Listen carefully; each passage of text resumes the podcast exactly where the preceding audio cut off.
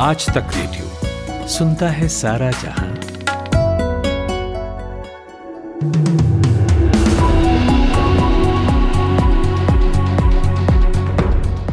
Good afternoon. Aaj Tak radio पर आप सुन रहे हैं शाम चार बजे का पाँच मिनट मेरे यानी खुशबू के साथ।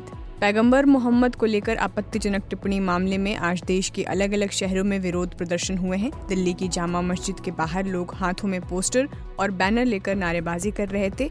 लोग नुपुर शर्मा और नवीन जिंदल की गिरफ्तारी की मांग कर रहे हैं। प्रदर्शन को लेकर जामा मस्जिद के शाही इमाम का कहना है कि मस्जिद कमेटी की ओर से प्रदर्शन का कोई आह्वान नहीं किया गया था।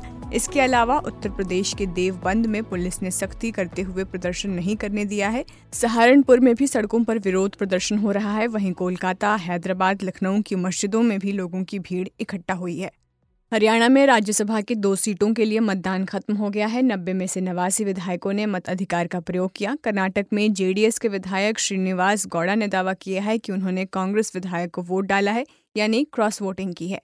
उन्होंने मीडिया के सामने ये भी कहा कि वो कांग्रेस जाने वाले हैं। नीट पीजी की एक हज़ार चार सौ छप्पन खाली सीटों को भरने के लिए स्पेशल स्टे राउंड काउंसलिंग की मांग वाली याचिकाओं को सुप्रीम कोर्ट ने खारिज कर दिया है। कोर्ट में जस्टिस एम आर शाह और अनिरुद्ध बोस की बेंच ने ये फैसला सुनाया है।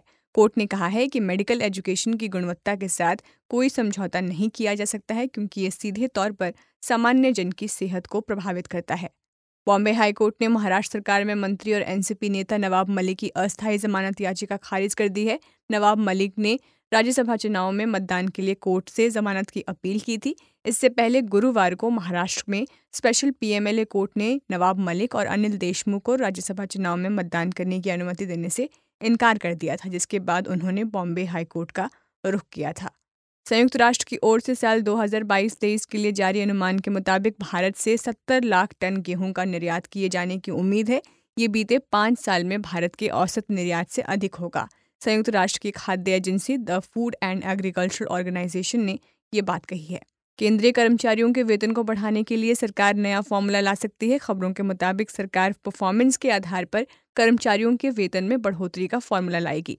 इससे कर्मचारियों की सैलरी में ऑटोमेटिक इजाफा हो जाएगा और बेसिक सैलरी में भी बढ़ोतरी होगी। इसे ऑटोमेटिक पे सिस्टम का नाम दिया जा सकता है। भारतीय रेलवे लंबी दूरी की ट्रेनों में जनरल टिकट की सुविधा आज से शुरू कर रहा है। जनरल कोच में यात्रा करने वाले यात्रियों के लिए ये राहत भरी खबर है।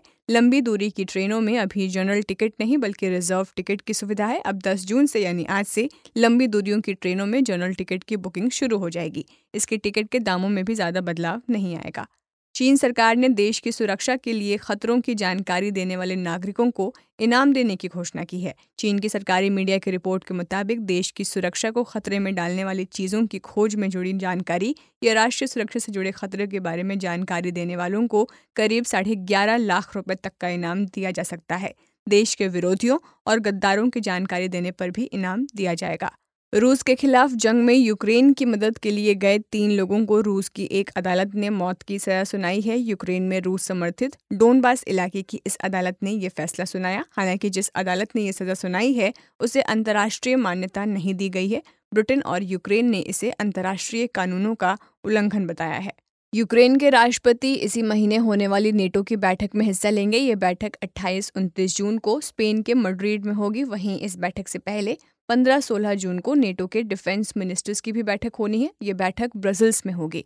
इसमें जॉर्जिया, फिनलैंड, स्वीडन और यूक्रेन के डिफेंस मिनिस्टर्स को भी बुलाया गया है। लैंसेट मेडिकल जर्नल की एक रिपोर्ट के मुताबिक दुनिया की आबादी अगली सदी में कम होने वाली है। पृथ्वी की कुल आबादी साल दो हज़ार चौंसठ में 9.7 अरब तक पहुंचकर अपने चरम पर पहुँच जाएगी। इसके बाद साल 2100 में ये घटकर 8.7 अरब रह जाएगी। रिपोर्ट के ही मुताबिक सदी के अंत तक भारत में 29 करोड़ लोग कम हो जाएँगे। और इंग्लैंड वेल्स क्रिकेट बोर्ड ने रेसिज्म स्कैंडल के बाद बड़ा फैसला लिया है। उसने मुस्लिम इंक्लूजन एडवाइजर अपॉइंट किया है, साथ ही मुस्लिम एथलीट चार्टर भी बनाया है। ये एडवाइजर रेसिज्म स्कैंडल से सीख लेगा और तय करेगा कि दोबारा ऐसा ना हो। बोर्ड ने 12 पॉइंट्स का मुस्लिम एथलीट चार्टर भी बनाया है।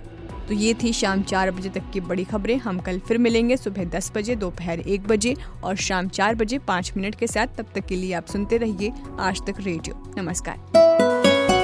आज तक रेडियो सुनता है सारा जहाँ।